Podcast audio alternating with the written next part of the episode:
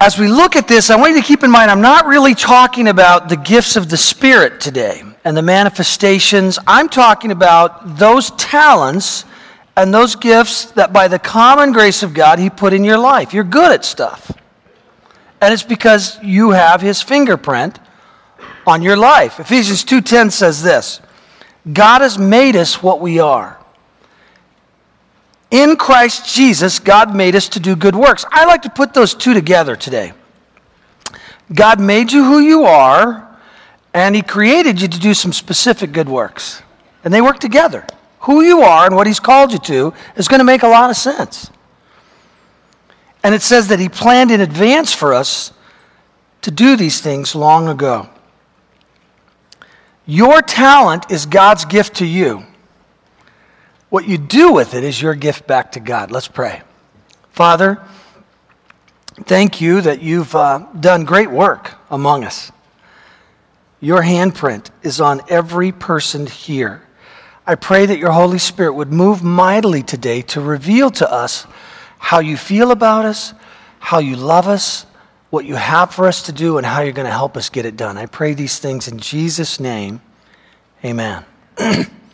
you are uniquely talented and gifted. That's what I'd like you to know, first of all. Now, because I know human nature and have worked with people for 25 or more years in ministry, I know that over half of you don't really believe you're that gifted or talented. But you are. Genesis 1:27 says so God created man in his own image. That may not seem like a big deal to you, but think of who created you and who it says his image you bear. It's God's.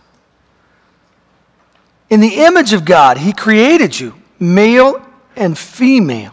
He created them. You have God's divine fingerprints on your life. There's a, an artist nearby here, out towards Canby, and someone took me out there on his farm once. And when you drive in, there's sculptures everywhere, and they're amazing. He's a world famous artist. I, am not remembering his name. As a matter of fact, I didn't have this in my notes, but I thought of it a moment ago. I believe his name was Gallinari, though. And they wanted to take me out there because of the new facility. Perhaps he would do a statue for us, you know, of something. And, and I didn't know, but they had this burden, so I went out there with them. As it turns out, it was too much money because if Gallinari puts his hands on it, it's scores of thousands of dollars because of his skill, his ability, and his history. So if it's a big deal if Gallinari, who bears talents from God, puts his hands on something, it becomes way valuable. How much more valuable are you when God is the artist? You bear his fingerprints. Psalm 139 I praise you because you made me in an amazing and wonderful way. What you have done is wonderful. I know this full well. Do you realize what a miraculous thing it is to be you? Now, listen to me. Do you realize what a miraculous thing it is to be you? You're remarkable and unduplicable. Of all the people who've come and gone on this earth since the beginning of time, not one of them is like you. You laugh totally unique. Others don't even sneeze the way you do. I think it's kind of interesting the way people laugh differently. There's the wheezers, I'm a wheezer. I just heard a wheezer right down here. I don't know why I wheeze. I don't get it, but it goes. it's just the way it comes out. The harder you laugh, the worse it gets. And then there's the snorters. How many snorters do we have out there? They don't want to admit it. I, I love the snorters because you get to laugh twice at every joke, right? I don't know where it comes from. All done, right? No, there it is. What? what? It's like it was in there and jumped out right at the end. It's got away. And then there's the people who laugh silently. It's just weird that there's so many. And then I know that God makes people different because the ladies seem to do something unique that men don't do. They talk while they laugh. It's going to go something like this. Oh, you stop that. I saw. You go, no, no, don't do that. They just, they just do, and guys don't really do that. I don't, I don't know what the deal is there. And no one sneezes like you. There's the princess sneeze. Yeah, I, had, I didn't even know. I can't even do it, you know? And then there's, then, then there's the warrior sneeze. That is me. And that is kind of a family attribute. You just put some, some volume to it. Ta! Right? You just let it out. I've almost given Karen a heart attack several times in our marriage. She says, Do you have to add volume to it? I, I don't know. It just, I guess I could stop it, but it doesn't feel like it. And then there's the what are you thinking sneeze. That, I just, I, that's what I call this one. The people who stop it before it comes out. It's like, it needs to come out. It's, it's a bodily function that's trying to expel itself. What if you did that with your other bodily functions? Let it go. Get it out of there.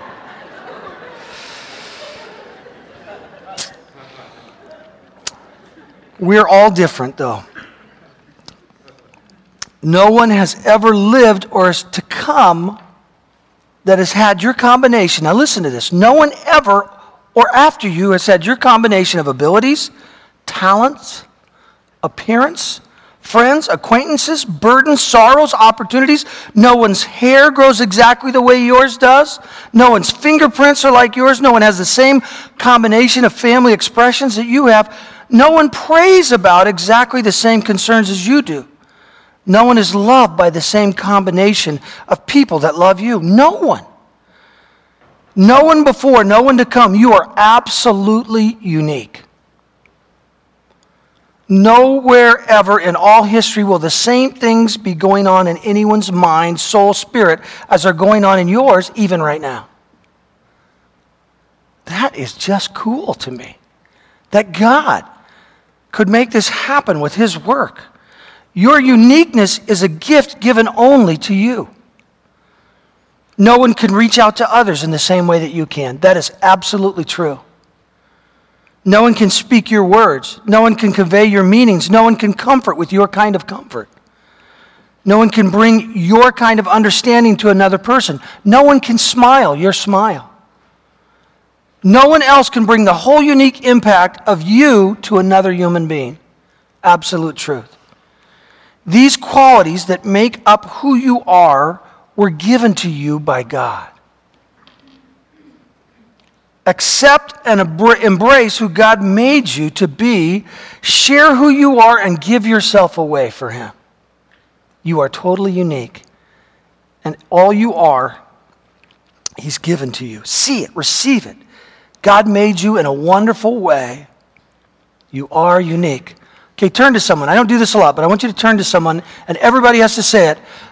I am kind of a big deal, all right? Just, just turn and say, I, I actually am kind of a big deal, all right?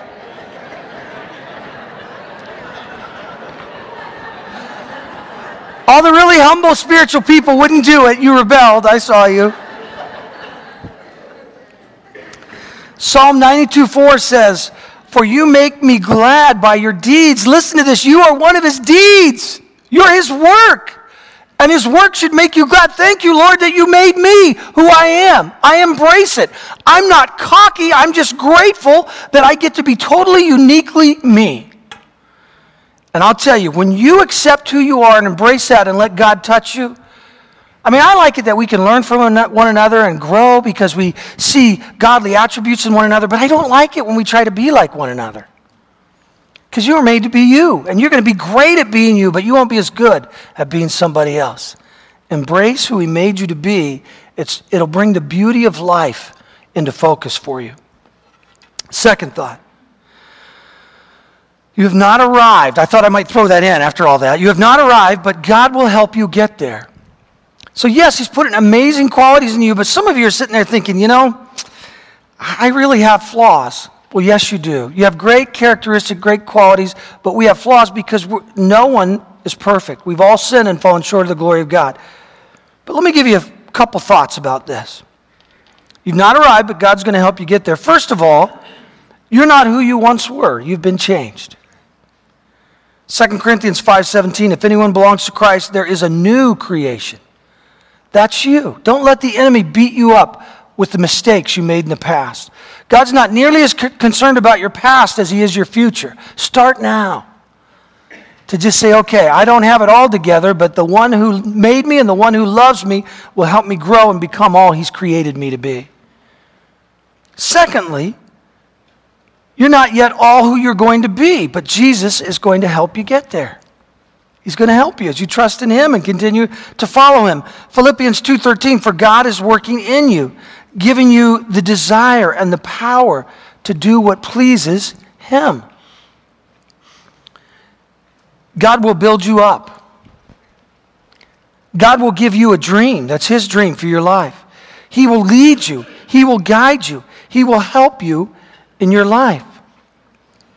I believe that the Lord, when we follow Him, that the Lord puts something in all of our hearts that's a work that He wants us uniquely and specifically to do. That when you start to follow Him, you get close to Him, He starts to show you a pattern for direction of life.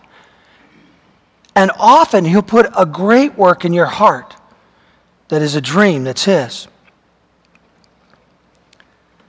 There are many reasons that these dreams don't come about, and we get nervous about all that. Because the things He's put in our heart have not yet come about, right? Some of you have things that, that you feel the Lord has specifically asked you to do and they haven't happened. Let me speak to that for a moment. There, there are many reasons, several reasons. One could be His timing. His timing's perfect. If you miss His timing, you miss His will. Another could be resistance from the enemy, right? This is a war. We don't fight against flesh and blood, but against principalities and powers of darkness, it says in Ephesians. And when God puts a dream in our heart and we start to move to it, eh, eh, the enemy can see it and he'll battle. And we need to know sometimes it's just a long, arduous battle, but the Lord will be with us and we will be victorious if we just keep moving. You've heard me say before, one of the best things I've ever done is not quit. Doesn't sound too profound, but it is profound. Don't quit. Keep moving. Another reason is our personal growth. God not only wants to bring about a result for the kingdom that is through us, but He wants to do something in us. And we're not ready for the great work that He'd want to do sometimes. He wants to build us up so when the battles come, we're strong enough. And we're good to the sheep. And we're loving and we're carrying his heart. That is called maturity and growth. And sometimes the length of time has to do with those things. He's building us so that we're ready when the time comes. We face difficulties in pursuing these dreams, and if we're not careful, we'll do the following. Let me mention a few things. We'll get impatient. God spent 40 years working on Moses in the desert. Remember, he killed an Egyptian and he ran and went to the desert and he started tending sheep and looked like his life was somewhat meaningless. 40 years there, but all along the way, what's happening to Moses? He's starting to meet with God. He's starting to know God. He's starting to commune with God. And God is building him his spirit. Think of that 40 years in that desert. And then in a moment, God calls him out of there to deliver the nation of Israel, a, a shepherd in the desert. And I think it's kind of interesting that after he calls him out of 40 years in the desert, he has 40 years of magnificent service and ministry to God that is miraculous and gives us so many stories in the Bible. 40 years in the desert, he's ready. The Lord brings him out 40 years of amazing impact. How long have you and I have had to wait for what the Lord has given us to do? What if we just made the main thing getting closer to him? Because I promise you, if we'll come close to Jesus, he comes close to us. That's what the word says. Come close to me, and I will come close to you. And if we come close to him, we won't miss what his will is for our lives, and we won't miss his timing. There are other examples. Joseph suffered 13 years before God put him on the throne in Egypt. Prison. Shame, accused of rape when he hadn't done it. 13 years of that, and then second in command, and he delivers the nation and much of the world with wisdom that God gave him. David was anointed to be king as a young person. But David had a lot of trouble and sorrow before he hit that throne, didn't he? He suffered many years in exile away from the people that he was supposed to lead. Even the Apostle Paul went away for three years to Arabia when he first got saved. Just kind of disappeared, and there's just one little verse that says he went away for a few years. but the Lord was building him up. And I, I just want to say that the Lord has put a dream in your heart, but just, just humble yourself and come before Him every day wanting to know Him more. And, and just know that if you'll meet with Him and commune with Him, He will do what He wants to do. And He will do what He's put in your heart if it's His dream. God has work, God rather has to work in us before He can work through us. And so that's what that time is about sometimes. Philippians 1 6, I am certain that God who began the good work within you will continue his work until it is finally finished on the day when Christ Jesus returns. Another thing that we can do when we get um, trying to work things out is to force it on our own. Zechariah 4 6 says, You will not succeed by your own strength or power, but by my spirit, says the Lord, all powerful. Whatever that dream is, let's make sure that it's happening His way. He's the one who builds the house.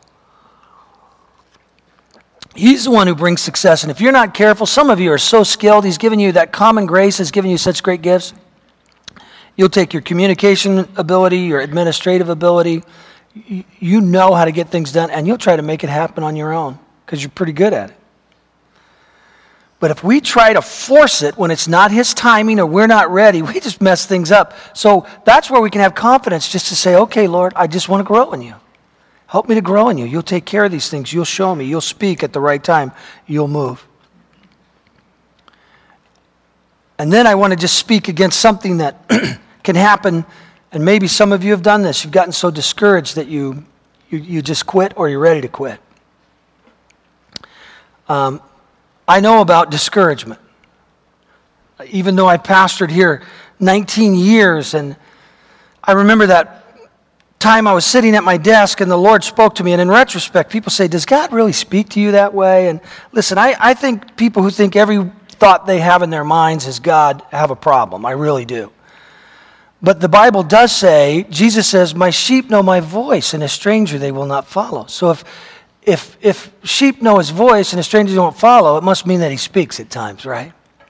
And he wants to lead us and guide us. And when I was minding my own business and didn't think anything about a high school, and if I'm honest, didn't even want a high school because it was too much trouble, the Lord spoke to me sitting at my desk and said, I want to build a great high school to glorify my name. Well, listen, if you're the servant of the Lord, you don't lead God, right? You follow him. And I said to the Lord, Lord, I don't know anything about high school. And he could read my heart, which was translated, I don't really want to do that because I don't think I'd be good at it. But he spoke back to me and said, I know a little bit about high school. What if you let this be like everything else in your life, where you just let me lead you and you follow and I'll show you? Because that's really what I've tried to do, right? I haven't, I, have just tried to follow him. Well, it wasn't just me that he spoke to. In time, he spoke to a number of us because we need confirmation on big moves like that, don't we, with ministry? Spoke to the elders, spoke to the people. You guys gave. And he wasn't just building a high school, he's building a great church. That is something he had spoken to. But along the way, let me just talk about discouragement. Along the way, it was hard to get from that campus to this one. It was hard because of the criticism. Some people just thought you just have aspirations and you, you want to be seen and you know, as a big boy in the community or something. That kind of hurts when people question your motives that way. And you can't go, I'm a good guy. You can't really do that. You just have to take it. It hurt because for six years we didn't have the money to make the move. And we had the land and we were paying for it. And I remember walking by here on our walks and carrying, I, before this building was built, I'll bet you I was out here 500 times to pray, at least. I don't know why I came out here, but I would come out and just walk the grounds and talk to the Lord because the dream that He put in my heart was too big for me. So if it's too big for me, who do I have to go to? Well, the one who put it in my heart, in our hearts. But I remember thinking, I read a story one time when it didn't look like we were going to be able to get this built. And the story talked about some work of art in Rio de Janeiro that was started and got halfway done and had, it, it never got finished. And today it is known as the Monument to Failure. It's never been built. And we had a basement out here. And I would walk by here after reading that illustration, and the enemy would whisper in my heart and say, There's the monument to failure right there. And I just have to fight in the heavenlies and say, Jesus, this is my work, this is your work. And then I'd say, The Lord Jesus rebuke you, because Satan, because you know the enemy whispers those kind of thoughts in, into your heart. And I don't like to say I rebuke you. Some people do, and that's cool, but I like to go to where the real authority is, like the angel did in the New Testament when he said, The Lord Jesus rebuke you. That's way better than me rebuking him. And then one day, in a miraculous way, I don't know if you, if you realize, but one of the many, many miracles, there were so many miracles that happened. But one of them was there was some transactions in land and the lord helped us put together a piece of our property that we bought for $50000 and we sold 17 of those acres for $400000 on the same day that we bought eight more acres for 200000 when we're selling for 400 right here. And it squared off our property. And i remember just a weird day you know? Little old boy from dallas oregon holding a $7 million check and taking it down to the bank. And that's, that's this building. That's how the Lord brought it about. We had the land, but that's how the Lord brought this building about. But during the summer, even when it was being built, did you know that there were 12 straight weeks where we had something go wrong that was thirty to $90,000 overrun? They found a rock out here bigger than a car that took $25,000 to remove. A rock. And every time I'd hear that stuff, it was, no, uh, uh, uh, I couldn't sleep.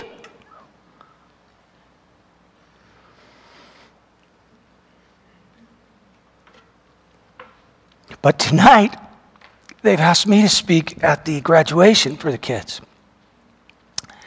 And I think we've seen 140 or 150 graduates already that have come through. And now they're starting to go out in ministry. You see, you see why God was doing that? Not only because He loved the kids, but He's going to do something in their hearts to change the world. I love all the ministries here, but it's okay if I talk about this one every now and then. Because it's a ministry too.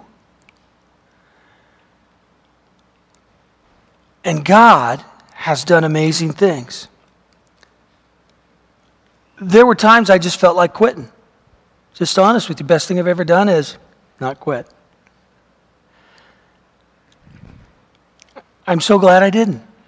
I'm so glad you didn't. And whatever the dream is He's put in your heart, don't quit.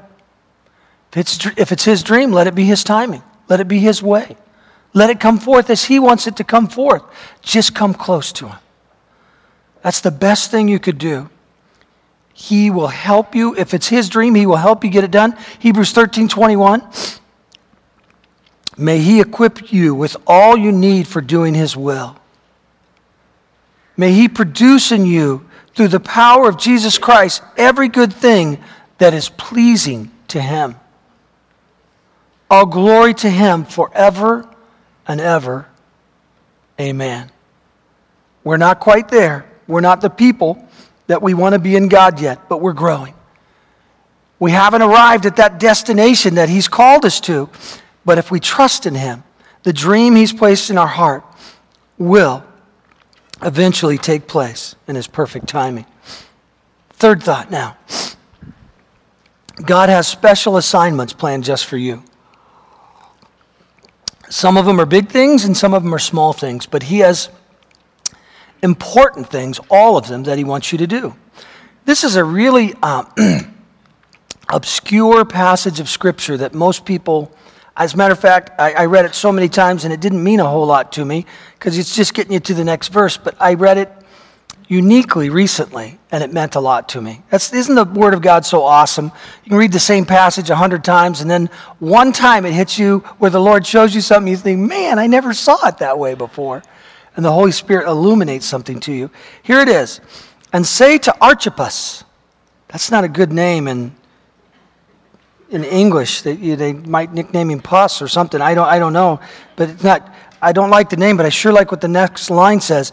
Be sure to carry out the ministry the Lord gave you.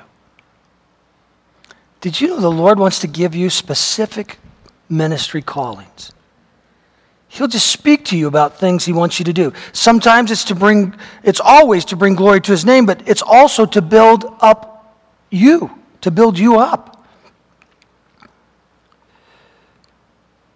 Turn to the next person one more time and say, Be sure to carry out the ministry the Lord gives you. Just say that. Be sure to carry out the ministry the Lord gives you. He's going to give you a ministry.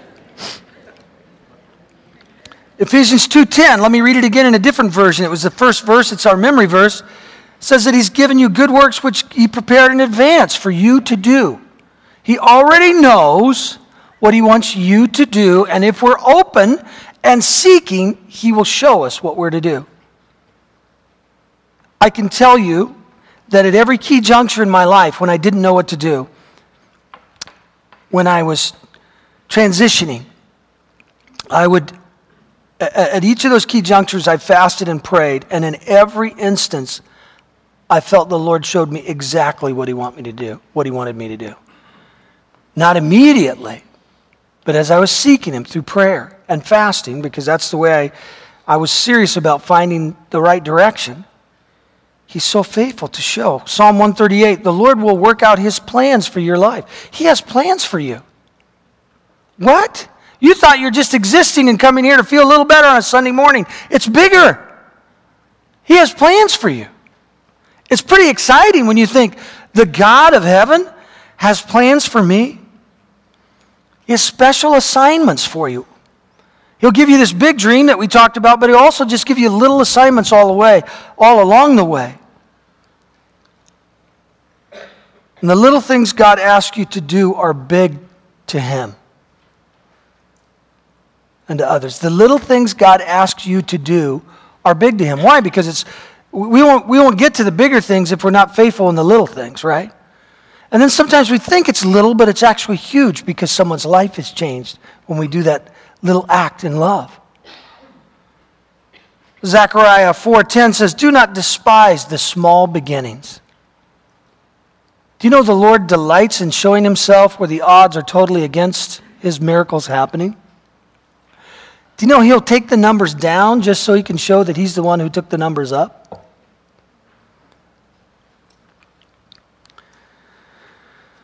So you can know the importance of the little things, the importance of being faithful in the assignment that He's given you right now. I want to read a story to you. It's someone's story from our church.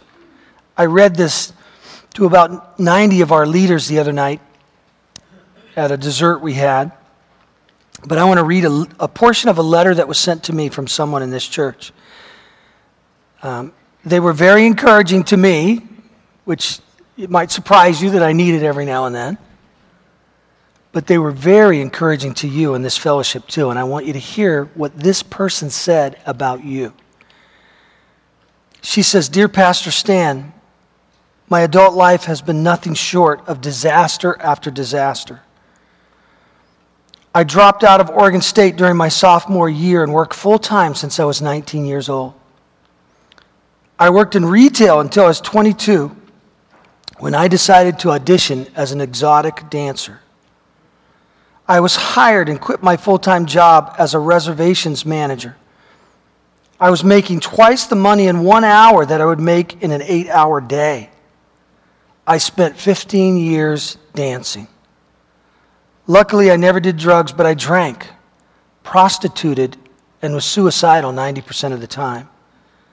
This is a story, she says, that's too long to tell here and now, but it's important for you to know that I'm one of the people you are talking about when you say it's a matter of life or death. I think a lot of people don't believe that. I'm saying it's true more often than anyone could ever imagine. I came to Horizon in January of 2009. My friend's parents attend, and my desire to attend church surfaced in a conversation. She agreed to go with me, so I met with her and her family. We met there. I was so nervous. I used to joke that I didn't go to church because I didn't want others to get hurt when the building fell in as I walked in. And then she said, You actually mentioned that in church one day, that people feel like that. It's not true. The enemy wants to make them think that. By this time, she says, I was married and I had a one year old daughter. I continued to come. It was an easygoing atmosphere. I could easily get up, get my daughter dressed, throw on some clothes, bam, out the door to church. Nobody bothered me. She says, I learned a lot from your sermons and I cried a thousand tears. You let me know that God loved me no matter what. You gave me proof through the scripture. You shared knowledge in a way that I understood and I felt comfortable about. I felt very convicted every Sunday, but I would learn so much that I would keep coming back. Plus, you are hilarious. I didn't know a man or woman of God could be so normal, meaning for me, down to earth. I wouldn't raise my hand to come to Jesus, though, because I went back to working in the adult industry after I got married. My soon to be ex husband required me to bring home an income that I was unable to do without that hour, in a normal hourly job. I worked until I was six months pregnant with our second child. And then in January of 2010, I finally raised my hand. Oh, what a feeling, she says. Pastor Stan, she says, I know you get quite a few letters, probably hundreds. I wish I got hundreds of letters like this. I've heard you read some, and here's, here, here's some words about you know, now. The common thread is how you've relayed God's truth in the way that expresses the depth and breadth of God's love and grace. You, the pastoral team, the elders, the staff, the volunteers, and the church members have contributed to my life being saved, both physically and spiritually. Awkward Sunday, she says, she remembers that, showed me how important the light is lowered so one can feel a sense of privacy. The woman who opened the door for me, for me many, many times with a smile when I was feeling harried. Having the card to scan to check in my children quickly is wonderful. The coffee, I, it's like she wrote this so I could encourage you guys. She's saying her life was changed. The coffee, the clean restrooms, that matters to me. I wasn't sure it mattered that much to everyone else. The sermon notes and the flyer are things I love about Horizon. I love that it's fun. I love that the truth is told. I love that even being a large church, it really does feel like family. The words thank you are not sufficient for all of the people and all of the things that have been done to lead me in the direction of Christ. I simply want you to know how deep my gratitude runs towards Horizon. Let me say that when I say there are no little things, what I mean is the smile when someone comes through the door is big to God the service that you have here, the heart that you just have to love up on people that you don't know that walk through these doors. Those are huge things to God. Those aren't little things. And so when we're faithful in even the little things He gives us, we see amazing things happen. I simply want you to know how deep my gratitude runs towards the Horizon. She says, The touch on my life has touched my daughters. Generations, not just one person, generations. My parents and I'm sure others who I don't even know. I just hope that the parts I play in Horizon, she's on the team now. She's not just coming, she has a part here. I don't know who this is because it's anonymous, but I'm really glad she's part of the team. She's helping other people feel that love now. The parts I play in Horizon will give someone else the environment they need to hear the truth feel the grace and love of God, and see the amazing body of Christ that I did and still do see, sincerely, name withheld. Your special assignment is key. It's not too small. I like what Mother Teresa said. You know, maybe the most famous woman in the world besides Mary, the mother of Jesus Christ. Mother Teresa, what's she famous for? Loving people. She's touched people who are sick and wounded. She had compassion and care and tenderness. And here's what she said we can, do, we can do no great things, only small things with great love. And when we do small things with great love, the King of Kings is seen, glorified, lifted up, and people are drawn to him. Let's take our role. Let's, your, your talent, your gifting, when brought to bear, brings amazing results for the kingdom.